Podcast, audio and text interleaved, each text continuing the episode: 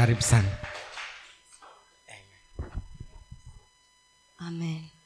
Haleluya bwana asifiwe. Mshukuru mungu kwa ajili ya siku ya leo na namshukuru kwa sababu uko na mimi niko na ni kwa neema yake. Tuko hai tuko jinsi vile tulivyo ni kwa sababu anatupenda wacheni tuombe alafu nikaweze kuendelea. Baba yetu wa mbinguni katika jina la yesu na kushukuru naliinua jina lako masaa haya asante kwa uaminifu wako bwana ya kwamba tangu tulipoingia mahali hapa unazungumza na maisha yetu. Mungu wangu unatuonya unatukaripia na unatuhuisha na kutuonyesha hata yale ambayo bwana yanatupasa kuyafanya. Wewe ni mwema na ni mwaminifu. Tunazidi kujiachilia kwako masaa haya uendelee kunena nasi. Tawala kila mmoja wetu wacha mungu sauti yako ikasikike na inapoingia masikioni mwetu bwana mungu wa neema ikalete tofauti. Nanyenyekea bwana chini yako bwana nitumie sawa na ulivyokusudia kwa lisaa hili ili baba nikawe wa manufaa kwa mtu na nikainue maisha ya mtu. Na nisionekane mimi bali wewe mungu uonekane na usikike wewe. Asante roho mtakatifu karibu na utembee nasi masaa haya kwa jina la yesu. Amen. Bwana yesu asifiwe. Sitakaa sana. Lakini nataka niseme ya kwamba tumebarikiwa kuwa katika madhabahu ambayo yana uhai mungu ananena. Bwana yesu asifiwe. Tumenenewa na mungu ma, ma, masaa yale ya asubuhi. Na tumenenewa tena masaa haya ambayo mtumishi ametoka. Na nataka niseme ya kwamba ujumbe huu ambao mtumishi wa mungu ameuongea nusu yake tulifundishwa wiki iliyopita jumamosi ile wamama walikuwa hapa na mimi mtumishi alipokuwa anaongea kuhusu hayo maua mpaka aya, anayatoa nje. Kuna yule mtumishi aliyetufundisha. Hiyo jumamosi hiyo ya wamama. Na akawa anatuambia kama wamama tutashikana. Alikuwa anaongea kuhusu umoja.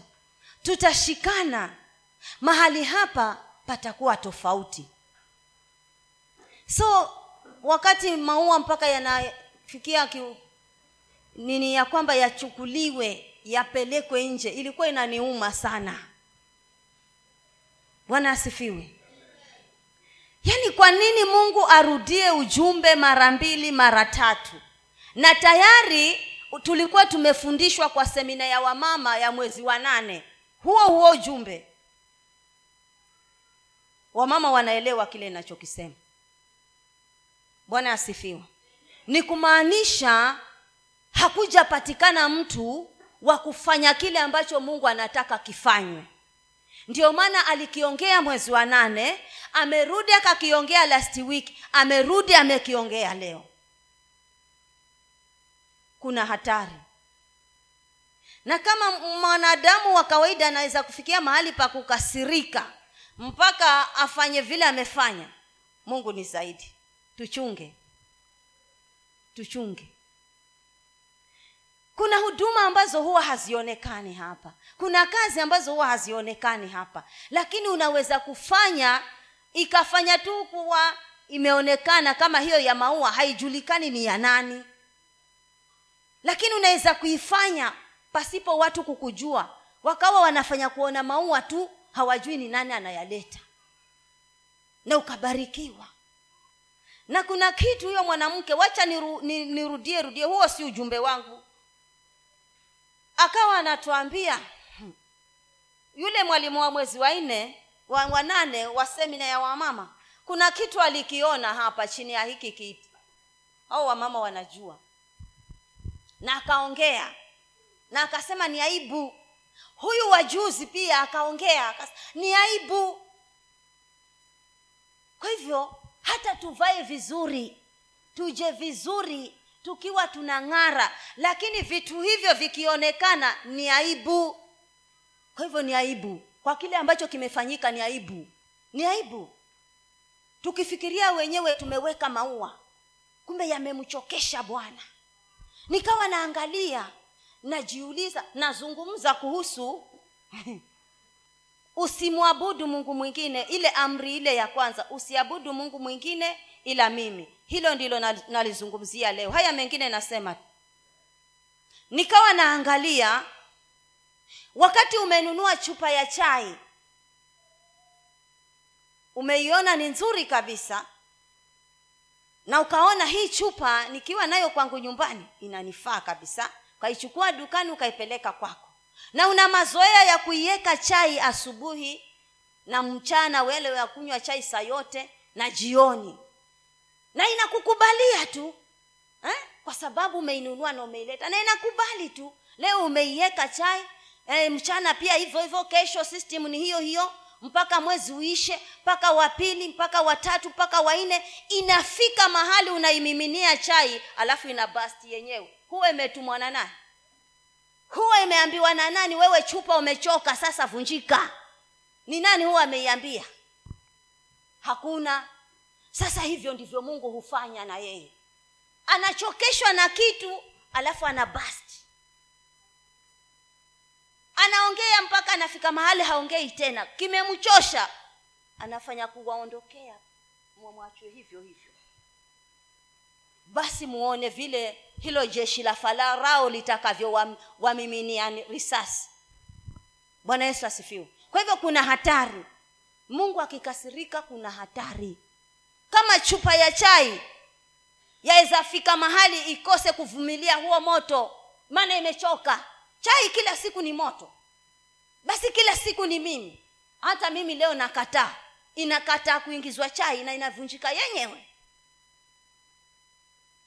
bwana asifiwe. Usiabudu mungu mwingine ila mimi. Hii ni amri hii. Nafikiri ni amri ya kwanza. Sikuwa mnenaji wa hii siku lakini nilipoingia nikaambiwa nitahudumu ibada ya, ya, ya, ya tatu. Maana mwenyewe hayuko mwenye alikuwa ni ahudumu. Usiabudu mungu mwingine ila mimi maneno haya tunayapata katika kitabu cha kutoka ishirini. Musa ndiye aliyepewa amri hizi kumi kwa ajili ya wana wa israeli. Na mungu alikuwa anawaambia ya kwamba kando ya yeye hakuna mungu mwingine. Bwana asifiwe. Nikawa ninaangalia ni kwa nini mungu alikuwa anamwambia musa ama alimruhusu musa aandike hii amri ya kwamba usiabudu musiabudu mungu mwingine ila mimi peke yangu? Mungu alijua kuna miungu na viungu. Na akajua mwanadamu ni wa kubadilika kila wakati. Na ndiposa akaona amuwekee sheria lakini hata panapo na hizo sheria hivyo hivyo wana wa israeli walifika mahali wakawa wanazivunja. Maandiko yamewaambia vizuri ama sheria ama amri imewaambia vizuri msiabudu miungu mingine ila mimi jehova peke yake. Bwana asifiwe.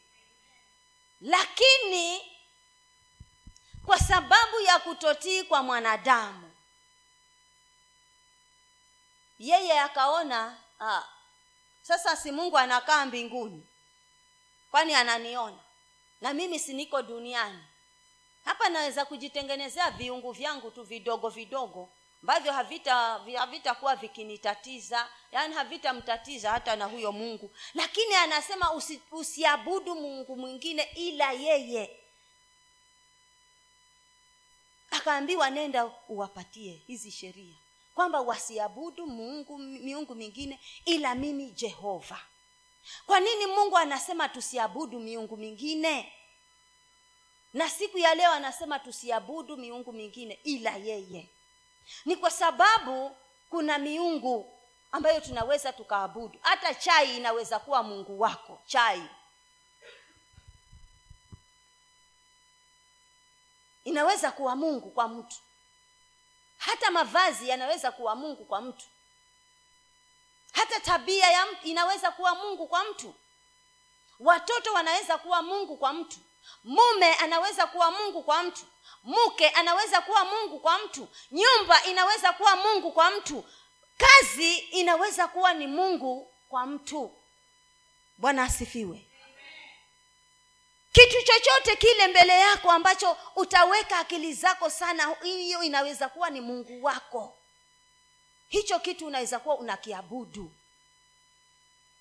Kwa hivyo katika hayo mungu akasema msiabudu miungu mingine ila mimi. Tusome hiyo exodus tuwekewe ishirini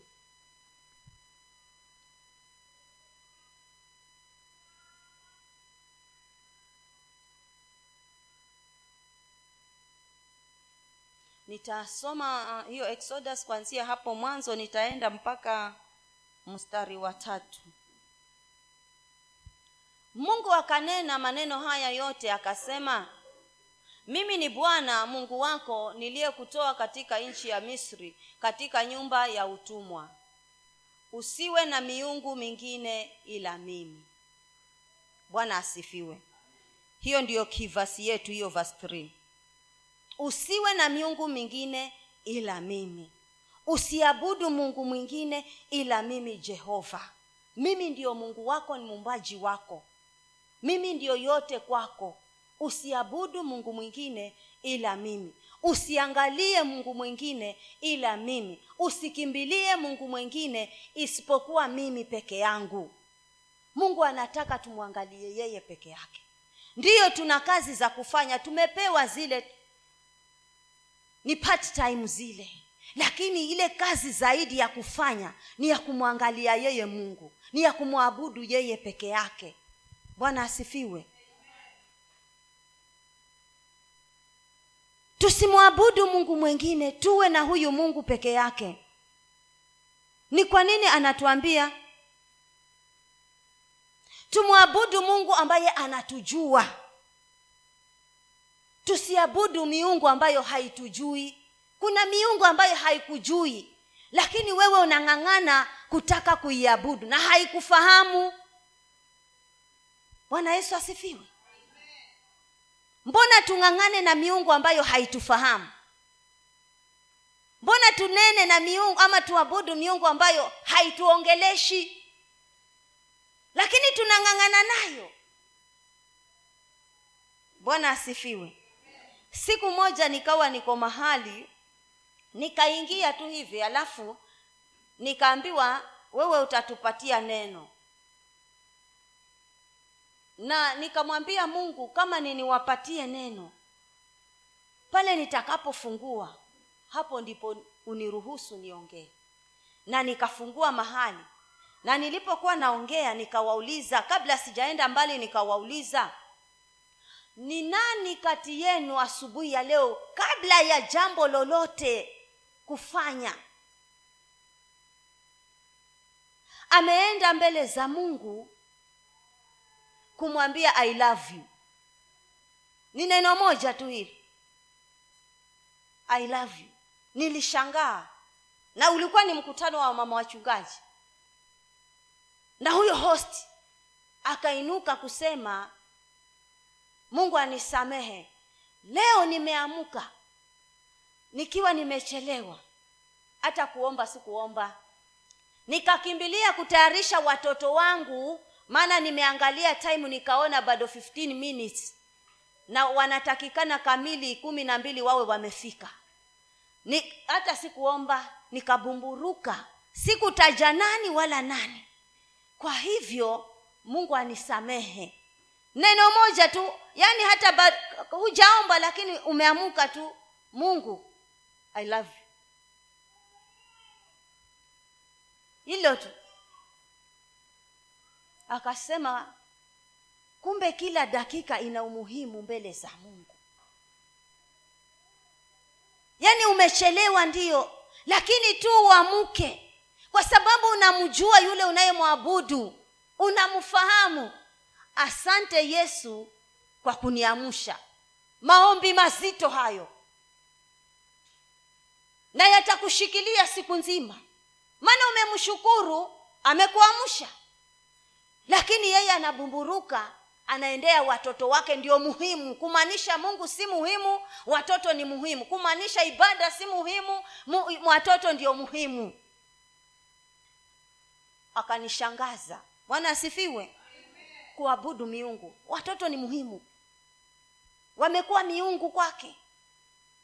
Anawaabudu. Kwa hivyo kuna uwezekano. Kile unachokifanya kikawa ndiyo mungu wako. Umeweka nia zako akili zako na nguvu zako zote kwa kile ambacho unakiona na kimekuwa mungu mbele yako. Unamalizana na hicho kwanza halafu ndio urudi useme baba nakushukuru. Mungu atusamehe. Bwana atusaidie. Atusaidie. Na sasa hivi mahali tuko kwa sababu ya mabadiliko ya hali ya anga kila mtu yuko mbio. Unaweza kusahau hata kumwambia bwana asante unaweza kwa sababu kama wewe ni mtu wa kuamka na kuweka akili zako tayari kwa siku vyenye wataka lazima utasahau ya kwamba kuna mungu mbinguni ambaye amekuamsha ambaye wastahili kumwabudu kwanza kabla ya yale mengine lakini tunajisahau tusiabudu mungu. Hebu tuendelee tuendelee tuendelee. Tushuke hapo chini. Nne. Tusijifanyie sanamu ya kuchonga wala mfano wa kitu chochote kilicho juu mbinguni wala kilicho chini duniani wala kilicho majini chini ya dunia. Twende tano usivisujudie vitu hivyo vilivyotajwa hapo mstari wa nne. Usivisujudie kabisa. Maana havina umuhimu katika maisha yako. Usivisujudie wala kuvitumikia. Kwa kuwa mimi bwana mungu wako ni mungu mwenye wivu.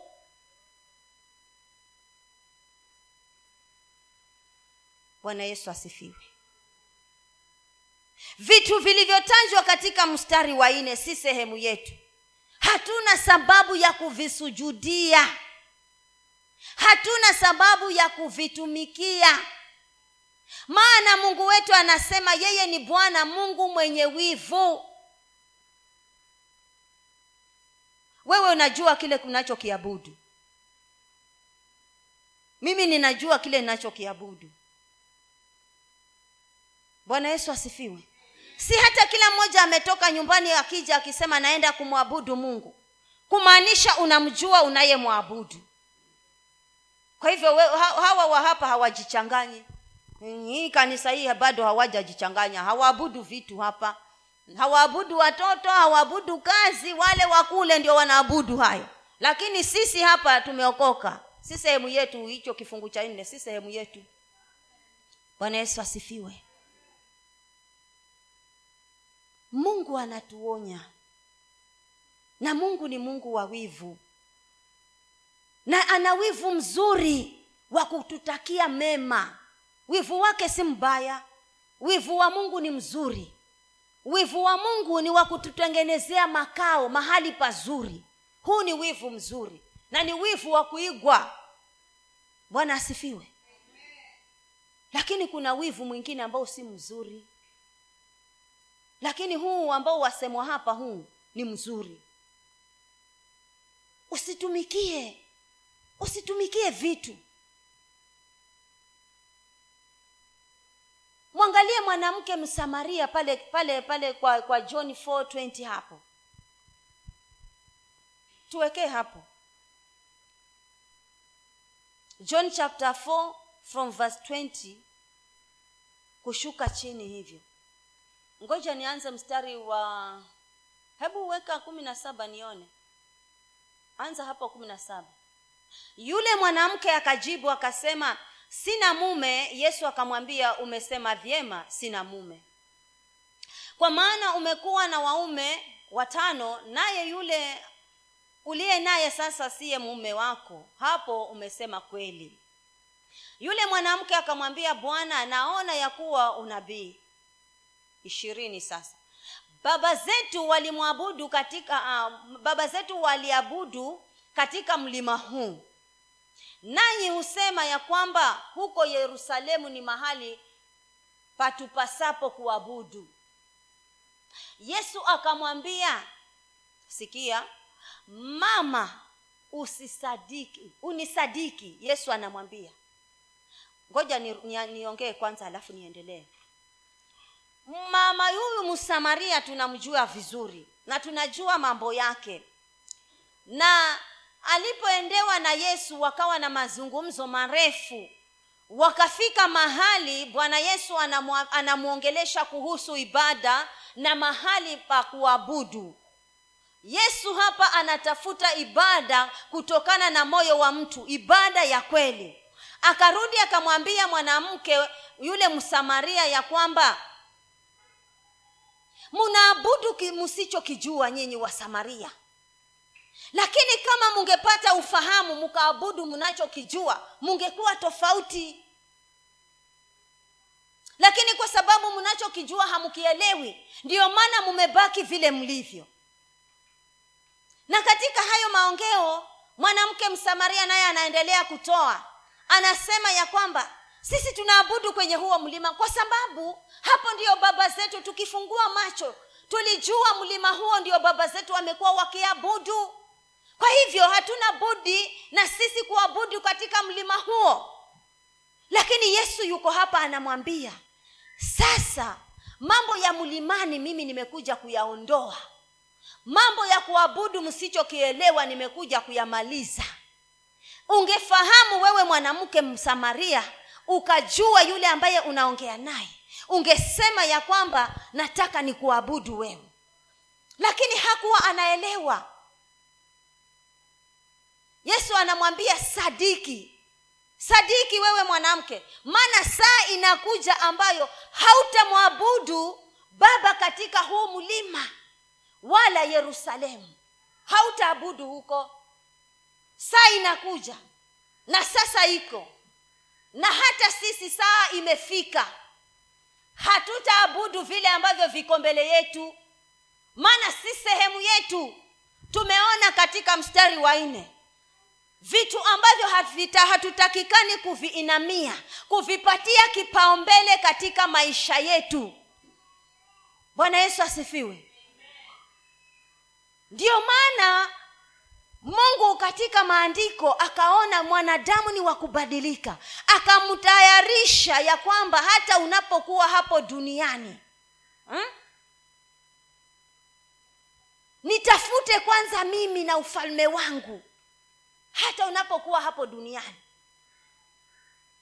nitafute mimi kwanza na ufalme wangu alafu hayo mengine yote unayoyahitaji nitayashughulikia maana ninajua unayahitaji lakini kwanza hebu jaribu. Jikaze. Unitafute mimi kwanza na ufalme wangu. Na mengine yote nitakupa. Bwana yesu asifiwe. Maana tukijua tunachokiabudu tutakiendea kwanza tukimjua huyu mungu tunayemwabudu tutamraukia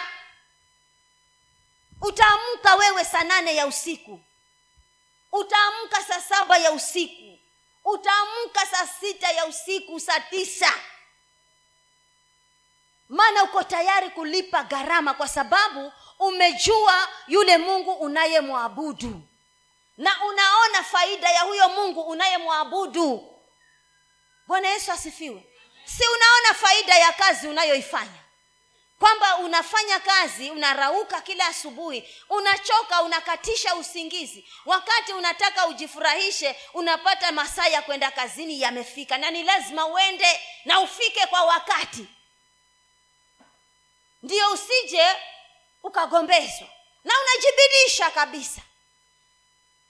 Ni nini kinakufanya uwe na hiyo bidii? Kwa sababu unajua mwisho wa mwezi utacheka peke yako. Na familia yako na watu wote wa kwenu. Bwana yesu asifiwe. Kwa sababu unajua ikifika mwisho wa mwezi hata kale kadeni niko nako nitafanya nini? Nitalipa. Hata kale kanguo kazuri ambako nilikapita pale kwa botiki nikikataka nitaenda kufanya nini? Nitakachukua. Bwana yesu asifiwe. Hata ile school fees ambayo nadaiwa nitamaliza sasa unaweka bidii angalau mwisho wa mwezi kale kakitu kawe ni kadogo maana siku hizi wanapata vidogo. Poleni. Taxes ni nyingi. Hata kama unafanya kazi bado unang'ang'ana. Bwana yesu asifiwe.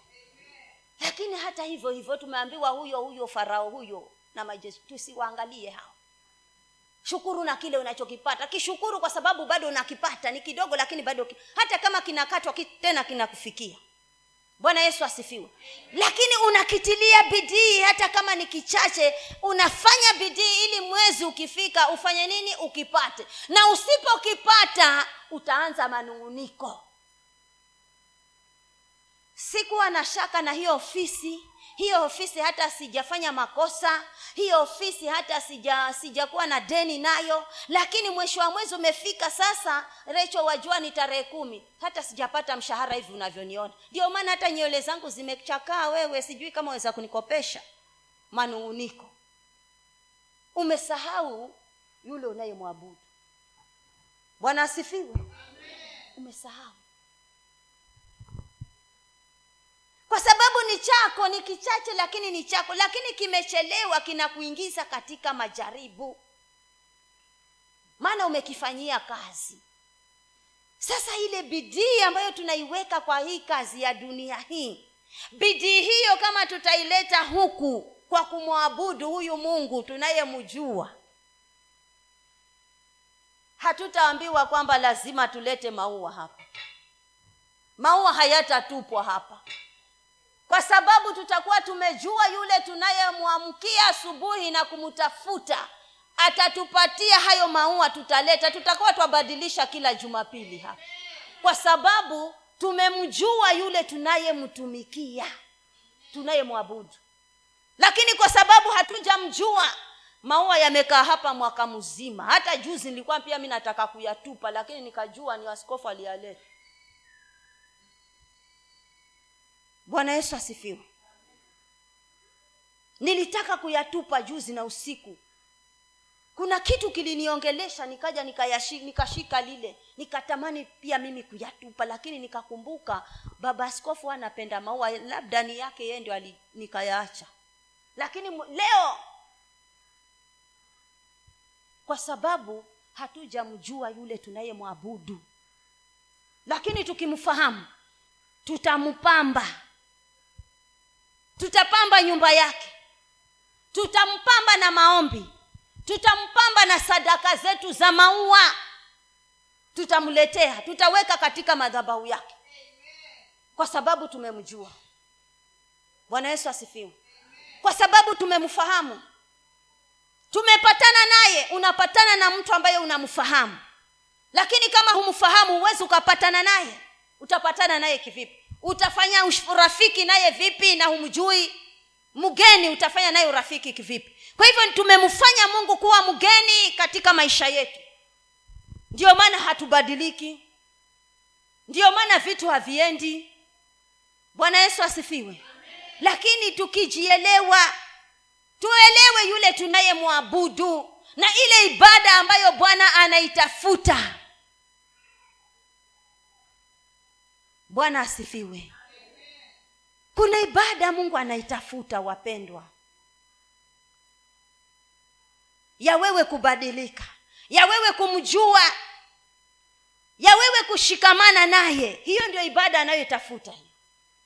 Si kuja kupiga makofi na kuimba na kurukaruka peke yake. Kuna zaidi ya kupiga makofi na kurukaruka.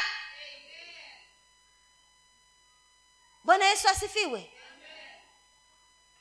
sauli alipokuwa hajakutana na mungu na alipokuwa hajajuana na mungu vizuri maandiko yanasema kazi yake ilikuwa ni kuenda kutafuta wakristo kuwafunga na kuwatesa.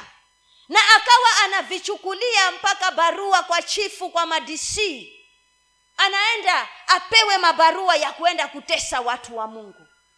Na ofisi zilikuwa zinampatia zinamruhusu ni kama hata hizo ofisi nazo zilikuwa hazitaki kanisa. Bwana asifiwe.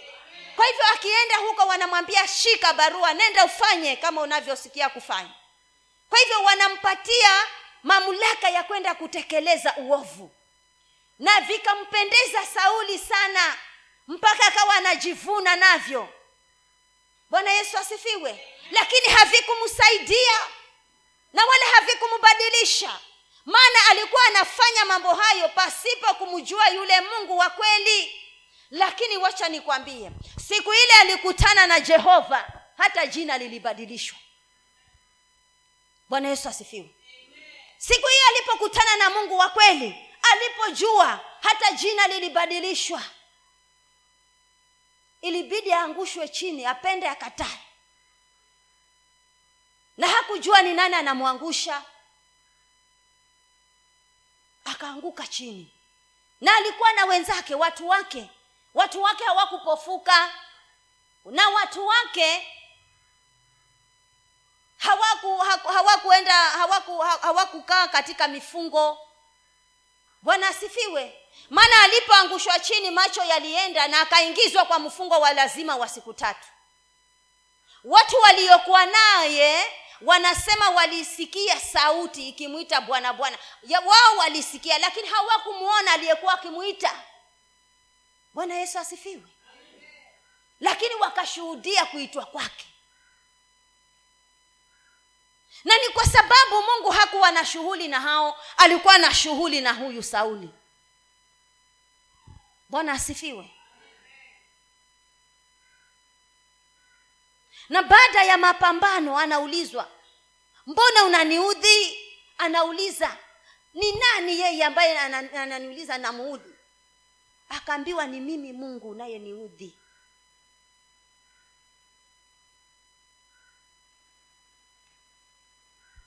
Bwana asifiwe. Wapendwa wakati tukifika mahali pa kukutana na mungu ukifika hapo mahali ukutane na mungu mungu atakubadilisha. Mungu atakufanya kitu chengine tofauti. Hata jina lako watakubadilisha sauli alibadilishwa na alikuwa mtu mbaya lakini akafanywa chombo kizuri. Akajua sasa na akafahamu akapata ufahamu ya kwamba kumbe kuna mungu mbinguni. Kumbe hawa watu nimekuwa nikiwafanyia mateso. Hayaku sikustahili kuyafanya haya maana walikuwa wanaabudu mungu wanayemjua. Mimi ndio nilikuwa sijamfahamu huyu mungu lakini siku ile alipomfahamu mambo yake yalienda tofauti. Sisi siku ile tutamfahamu mungu. Nakwambia hatutalazimishwa kufanya vitu hapa. Lakini tu, ashukuriwe mungu kuna wengine wamemfahamu. Kuna wengine hapa wanamfahamu. Kuna watu wanamfahamu. Lakini kuna wengine hawajamjua hawajakuwa na nafasi naye. Bwana asifiwe. Lakini siku ile utakuwa na nafasi naye hautaagizwa kufanya chochote. Utakuja kufanya mwenyewe. Utakuja ufanye mwenyewe. Bwana asifiwe. Ni nani ambaye huwa anashughulikia hizi cobwebs huku juu ya, ya hii hii hii pa hii hii huko huku huku hivi kunaye ambaye amepata huo ufahamu wa kwamba hili kanisa lazima liondolewe miruerue eko zuluzulu kunaye ambaye anauo ufahamu. Kunaye ambaye ameshafanya ashafanya ashafanya siku moja huko. Na mbona bado naziona? Na si za juzi zile. Si za juzi zile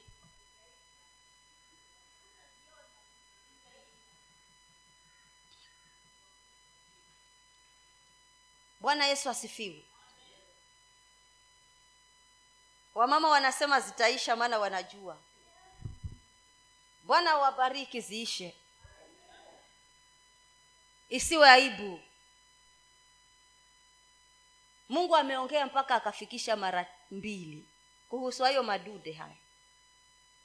Na wacha niwaambie kabla aongee nilikuwa nazishughulikia na nikaja nikaviacha ndio maana wakatawa anatafuta mtu mwingine afanye. Nilitaka kuanguka mimi ndio nikaviacha. Ndio akawa anatafuta mtu ikabidi aongee. Na kama ameongea mara mbili na zisionekane hata zile maana zile ziza juzi zile. Fresh huwa nazijua mimi lakini zile si za juzi zile. Bwana asifiwe wamama tuko na kibarua na hii kanisa. Tuko na kibarua. Hata ukisikia mchungaji uh, bishop akipiga kelele ya haya maua si kazi ya hawa wan, ni sisi. Kupamba huku ni sisi. Na kama tutalala hivi watainuliwa wanaume wapambe hii kanisa na wamama wako. Bwana yesu asifiwe kwa sababu hatujamjua yule wa kumfanyia kazi. Yule tunayemfanyia kazi hatujamjua. Lakini kama tungemjua tungekuwa twashindana wamama wewe ukileta ya kwako na mimi naleta ya kwangu. Lakini mpaka tuweke mkutano wa kukusanya pesa kisha zisikusanye. Mwaka uishe. Ndio maana haya maua yamekaa muda mrefu. Maana hatumjui yule ambaye tunamjilia kila jumapili wengine tuko hapa karibu kila siku. Lakini hatumjui yule ambaye tunamjilia kila siku. Tungemjua tungekuwa tumemalizana na viti. Tumeambiwa kiti kitarudishwa. Kwa sababu hatujamjua. Bwana asifiwe. Hatujamjua kama vile mwanamke msamaria alivyokuwa hajamjua yesu. Anaambiwa hutaabudu tena hapa milimani hutaabudu kwa kufuata urithi wa baba zako. Hati baba zetu walikuwa kwa hivyo unarithi kwa sababu babako aliabudu kwa milima na wewe nawe unaenda direction hiyo. Akaambiwa saa imefika. Hautaabudu tena hiyo milima. Hautaenda jerusalemu. Aa, tuondoke pia sisi. Eh? hatutaabudu tena kwenye hivyo viti ambavyo tumekalia na hata kama kitarudi kirudi wengine wakiwa wako hapa. Bwana asifiwe. Mimi hivi viti vimenichokesha. Kunena wojeri. Vimenisinya. Hivi viti hivi. Huwa nateta kila siku huko kwangu. Ningekuwa na fedha.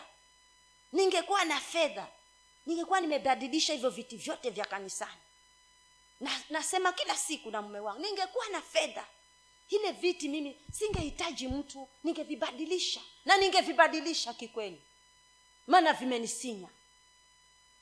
Bwana asifiwe.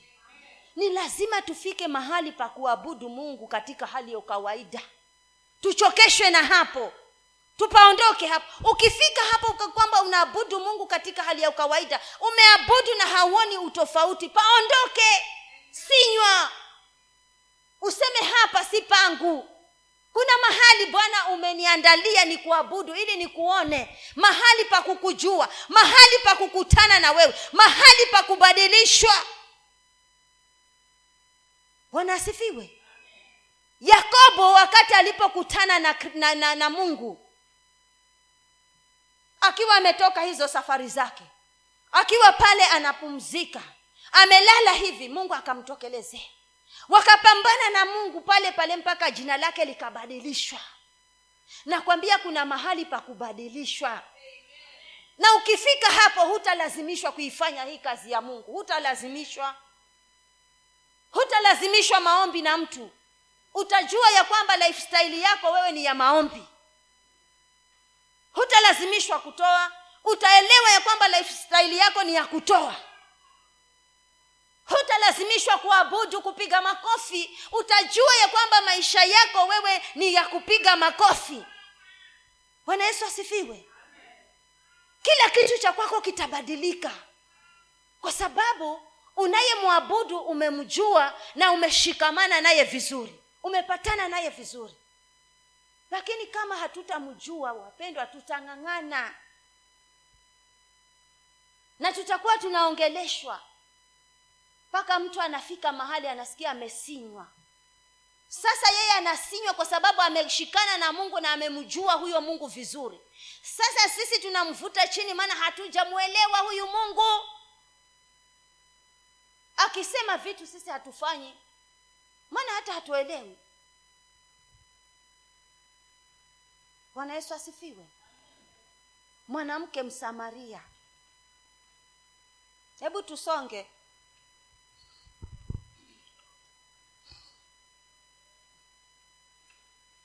tusonge. Ninyi mnaabudu msichokijua sisi tunaabudu tukijuacho kwa kuwa uokovu watoka kwa wayahudi. Lakini saa inakuja nayo sasa ipo ambayo waabuduo halisi watamwabudu baba katika roho na kweli.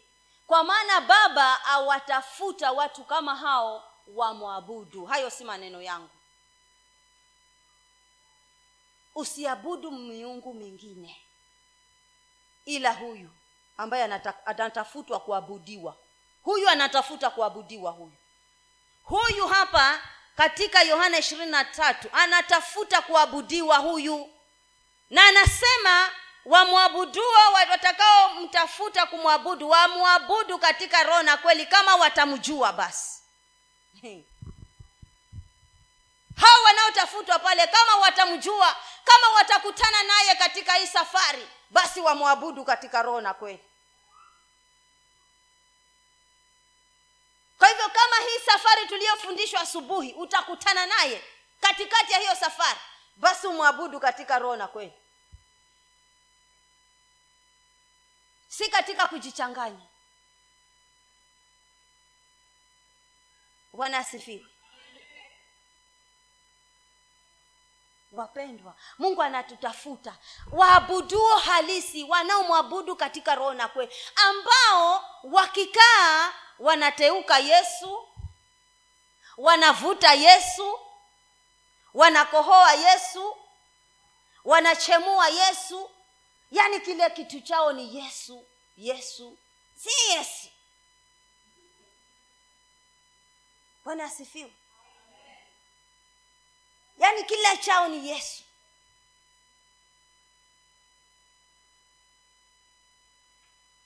Tutakuwa tumemjua huyu.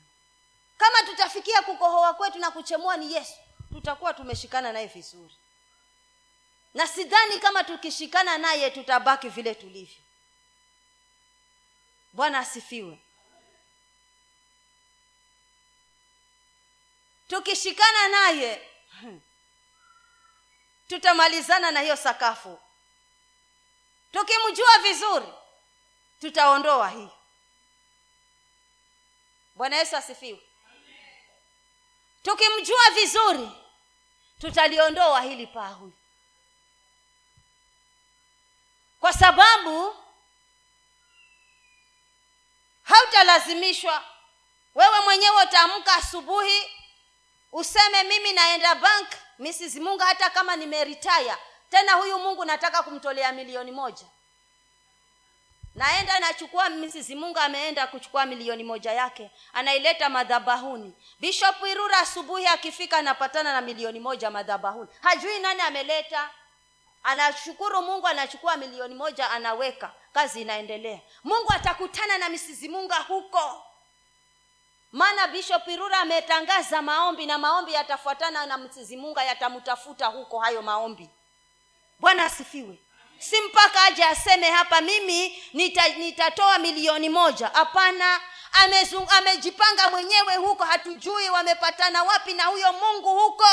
Mpaka wakapatana amejipeleka mwenyewe banka amefungua maakaunti yake ametoa ameleta hapa.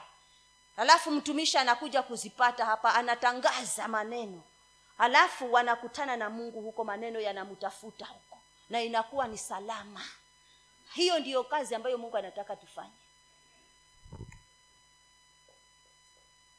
Hata kama tutapiga maombi makubwa makubwa lakini kama hatutamgusa mungu maana anasema tumutumikie kwa mali zetu kwa akili zako zote kwa nguvu zako zote kwa roho yako yote kwa vitu vyako vyote lakini kama tutapatana naye mahali kama tutakubaliana naye tutembee naye tukiwa tunamjua hayo yanawezekana. Yanawezekana. Yanawezekana. Hayo yanawezekana. Na hata kuwa amepoteza. Kuweka milioni hapa hata kuwa amepoteza na tutaanza kumwona anabarikiwa tutaanza kumwona anapanuka na tutaanza tumeambiwa tusinung'unike katika hii safari. Lakini kwa sababu ni wanadamu tunapomwona amepanuliwa tutaanza. Lakini tukinung'unika tutapatana na mungu. Wewe mwangalie musa. Wakati alipokuwa anafanya kazi ya mungu vizuri walimunung'unika. Walimunung'unika lakini hata yeye mwenyewe pasipo kujua kwamba walimnung'unika mungu aliwa, ali, ali, aliwachapa. Musa alijua baadaye wakati wamechapwa. Tena yeye ndio anarudi kumwomba mungu wasamehe. Bwana asifiwe. Wapendwa usiabudu mungu mwingine. Mwabudu yesu peke yake. Yale mafuta unayopewa hayatakusaidia. Jua mungu na kumjua ni kusoma neno na kuomba na kumtafuta. Wanitafutao kwa bidii wataniona. Bwana asifiwe. Anaonekana ukiweka bidii. Ndio maana nikasema ile bidii ambayo unaiweka asubuhi kurauka kwenda kazini si vibaya kufanya kazi maana tumeambiwa asiyefanya kazi asile. Bwana yesu asifiwe. Si vibaya lakini bidii hiyo hiyo unayoiweka kule iweke mpaka na huku anasema tumjaribu si tumjaribu bwana asifiwe. Tumjaribu maandiko yanasema mwanamke msamaria alikuwa masaa yake ni yaile ya mchana haogopi jua na yeye makusudi yake ilikuwa ni kwenda tu kuta, kukutana na wanaume wa watu ilikuwa ni mitego ni masaa yake ya, kuji, ya kutegesha. Ule ilikuwa ni kitega uchumi chake yale masaa. Kwa hivyo angeenda masaa ya saa sita akijua hakuna anayeenda hivi anayeenda hivi ili akikutana na mwanamume wamalizane pale pale. Kwa hivyo hicho kilikuwa ndicho kitega uchumi chake. Na kuwa wamemaanisha katika maisha yake ni lazima hayo masaa angeenda. Lakini akakutana na wrong number ambayo ilikuwa good number pia bwana asifiwe. Kwa sababu alikuwa yale aliyoyatarajia hakuya, lakini alipata zaidi ya vile alivyokuwa anataka kukutana navyo. Na maisha yake yakabadilishwa. Alimjua akapatana naye na wakaambatana. Na kuabudu kwake milimani kukaisha hiyo stori ya kuabudu milima ikaishia siku hiyo hiyo hakuambiwa hakuna mahali pametajwa tena kwamba ali, ali, aliongea mambo ya milima. Maana alikutana na mwanaume wa wanaume akamubadilisha. Akajua yule wa kumwabudu. Akajua yule wa kumsujudu. Akajua yule wa kumwendea. Bwana asifiwe. Kwa hivyo usiabudu miungu mingine usiabudu. Usiabudu. Usiabudu hiyo kazi yako usiabudu watoto wako. Kama ni wakati wa ibada njoo ibada achana nao. Bwana asifiwe. Na kama wanakusumbua wabebe walete waje wacheze. Wewe ungiendani usikize ibada. Siendi kwa sababu mimi basi watoto wangu huwa wananisumbua wakati mwingi. Tena hiyo jioni kubebana na watoto mpaka huko. Hujajua yule unayemwabudu wewe. Hujamjua. Lakini ukimjua utawabeba mbona kama ni harusini unawabeba? Bwana asifiwe. Mbona harusini unawabeba? Hawataenda kukusumbua huko. Lakini hapa kuja ibada ndio watakusumbua. Hujamjua. Hujamjua. Unamfuata tu kwa sababu ya mikate lakini mwenyewe hujampata. Bwana asifiwe. Lakini ukimpata utabebana na wote walio nyuma yako utasema twendeni na wakifika hapa watapewa usingizi walale usikize neno. Bwana yesu asifiwe. Mimi nakumbuka nikiwa msichana. Nilikuwa nalea watoto wa dada zangu mama kenuru pale. Na mama kelili. Na sikuwa nimezaa. Alikuwa anafanya kazi tanzania yule. Na yule mwingine akawa yuko kule ambako ameolewa. Na watoto wakawa wanatakana wasome hapa st thomas nasari nikapewa mimi. Nikakaa nao pale kibaoni. Na nawalea na niko msichana. Lakini ikifika saa kumi na moja kanisa iko kule shingila. Niko njiani na hawa watoto. Na sijivuni. Sisemi hivyo ndio uone hati najivuna. Hata mimi si mtakatifu na sijafika. Bado namtafuta. Bwana yesu asifiwe. Ningerauka saa kumi nikatengeneza uji na nikabeba. Watoto kuna mmoja akitembea akiwa mdogo analala njiani kabisa hivi. Anatembea huko analala? Wale wanamjwalili wakinawini hicho kitoto ulikuwa ukitembea nacho kikishika njia hivi kinatembea kikiwa kimelala. Mpaka unafanya kuambiwa na watu wee msichana huyu mtoto basi amelala huyu tena anatembea atagongwa huyu. Bwana yesu asifiwe na ninang'ang'ana. Maana wakati huo vijana walikuwa wanang'ang'ana. Hiyo kanisa ukikosa kurauka hakuna kazi utaenda pata hati uifanye imeachwa. Ukifika hapo kila kitu kimefanywa. Nikaona mimi sasa nisipojipanga hakuna kazi nitakuwa naifanya pale kanisani. Nikatafuta muda. Nikasema mimi nitakuwa naenda saturday jioni. Watu wakiwa hawajui kabisa. Nikafanya maana kulikuwa na mchanga pale ni uende umwage maji ufagie mchanga tele kulikuwa na nafunza pia. Kwa hivyo kulikuwa kuna kula maji maji.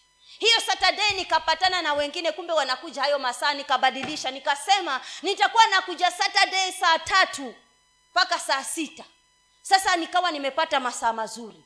Nikienda hiyo saa tatu mpaka hiyo saa sita nachota maji kwa mama mwingine wa kizungu pale juu na hakikisha nimemwaga hiyo kanisa maji. Na sikutaka nionekane ndio nijulikane naja kumwaga maji. Na siku nikipata kumetengenezwa natafuta jambo lengine la kufanya. Sisimami kwa sababu hilo langu limefanywa. Kulikuwa na viti kama vile. Viti hivyo vilikuwa vinatolewa unaweza ukaviosha kisha ukavirudisha. Nikaangukia nika huko. Nilipoona huku sasa nafasi imekosekana maana kuna wengine nao wameamulia huku nikarudi huku bwana yesu asifiwe. Sikujua ya kwamba nilikuwa najitengenezea kwa watoto wangu. Sasa hiyo tabia ya kurauka saa kumi ikamea ndani yangu mpaka leo. Nikiwa na watoto wangu hawanizuii kuja kanisani masaa yale ninayotaka. Hata wakiwa wadogo mnajua nyinyi. Bwana yesu asifiwe. Kwa hivyo watoto si watu wa kukuzuia usije kanisani usiwasingizie. Hilo ni kwa hao wenye watoto. Na nyinyi ambao hamna watoto pia nao usiseme niko na kipindi changu mpaka nikimalize. Kiondokee. Ni miungu hiyo inataka kukufanya usikutane na mungu wako. Kwani ulitengenezewa wewe hicho kipindi? Bwana yesu asifiwe. Hati niko na kipindi mpaka nihakisha nimekiona ndio kama nikwenda kesha niende kesha. Ulitengenezewa wewe hicho kipindi kinakuja saine kwa hivyo mpaka nimalizane na hicho kipindi ndio niende ibada ya tatu. Juzi nilikuwa naambia pasta mwaromi mimi ningeachiwa mimi. Eh, lakini wakati mwingine huwa naongea vitu mimi. Bwana anisaidie na anisamehe. Nikawa namwambia ah, korona imeisha okay tulikuwa na ibada mbili huko nyuma kabla ya korona lakini sasa korona imeisha. Sasa vile mimi naona mwaenda bado mko na huo mfumo wa korona nyinyi. Akaniuliza kwa nini? Hii ibada ya tatu hii mungeiondoa. Mkarudisha hizo mbili. Maana kuna wengine wamekuwa walegevu wa kuja ibada ya kwanza na ya pili kwa sababu wanategesha hiyo ya tatu. Hiyo ya tatu mungeiondoa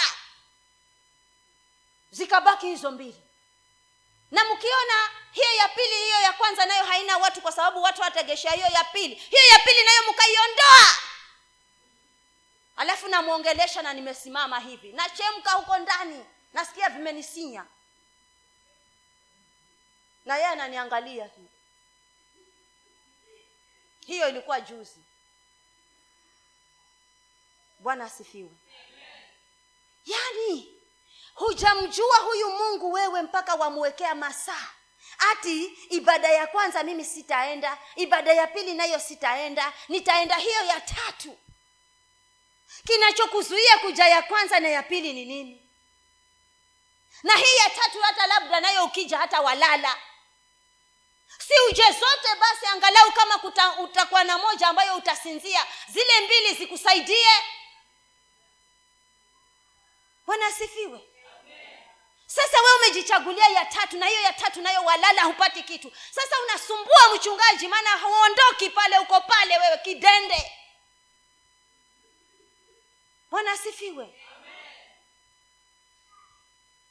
Wapendwa mkimjua huyu mungu mnayemwabudu huyu mungu mnayemwabudu mkimfahamu utasema mimi naenda hiyo ya maombi ya asubuhi ya kwanza na nitaondoka hapo wa mwisho. Maana ukifika hapa hapaondoki hapaondokeki. Wasikia ufate kukaa hapo angalau siku nzima iishe tu ukiwa hapa.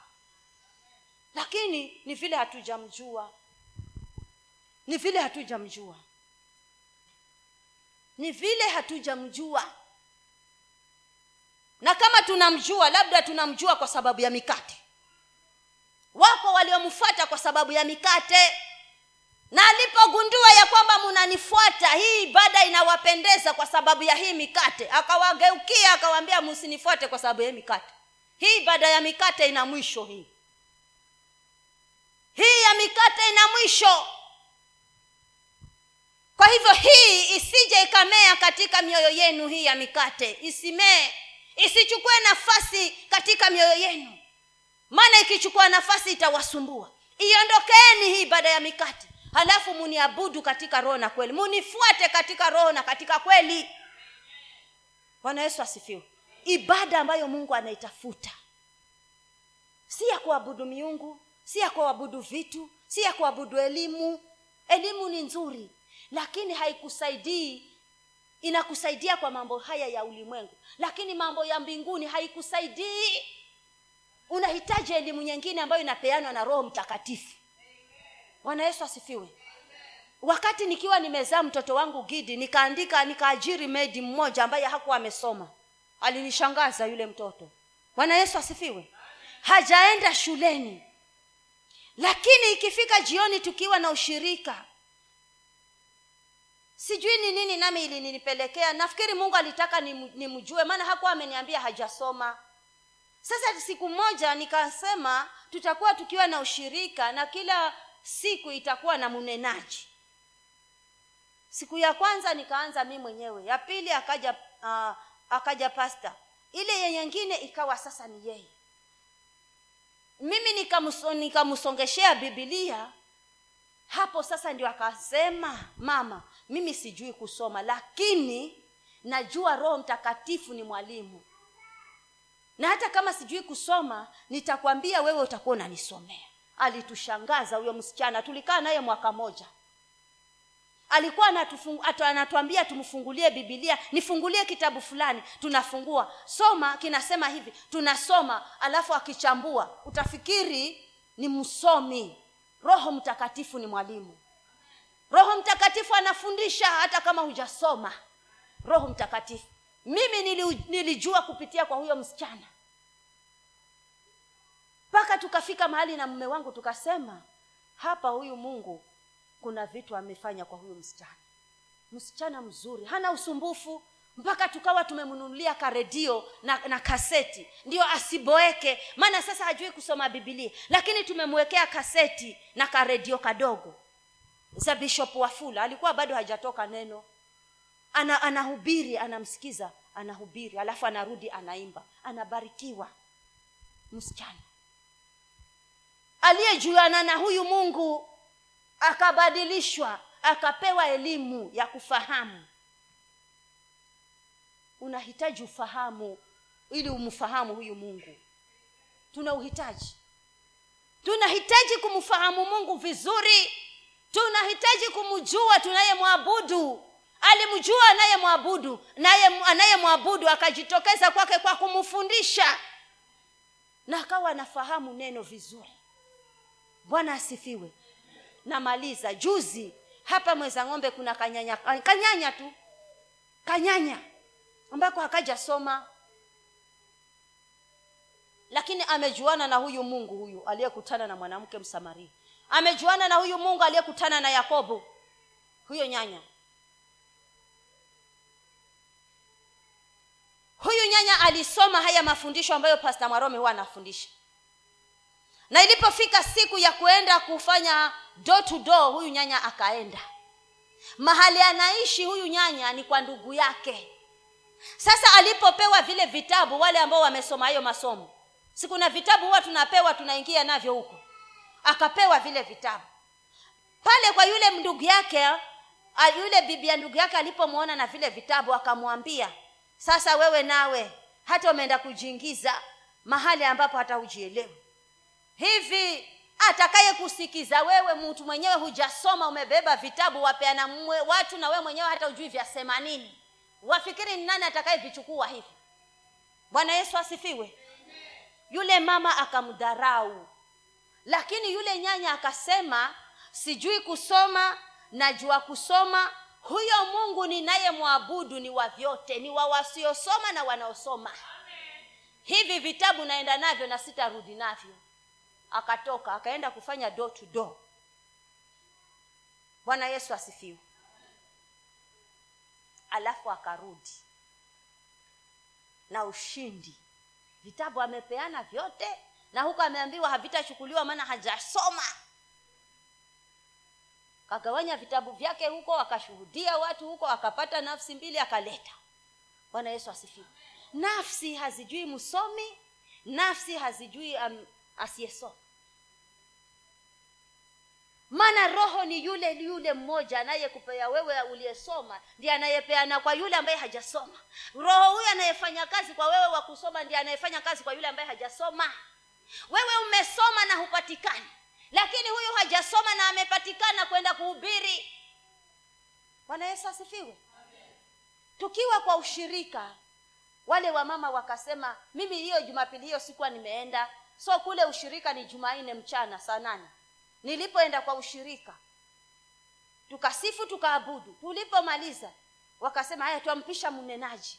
Yule nyanya akawa anaogopa kwa sababu ameniona nimefika. Akasema si mama mchungaji yuko. Nikauliza aliyekuwa ananena ni nani? Nikaambiwa ni huyo nyanya. Akasema nyanya endelea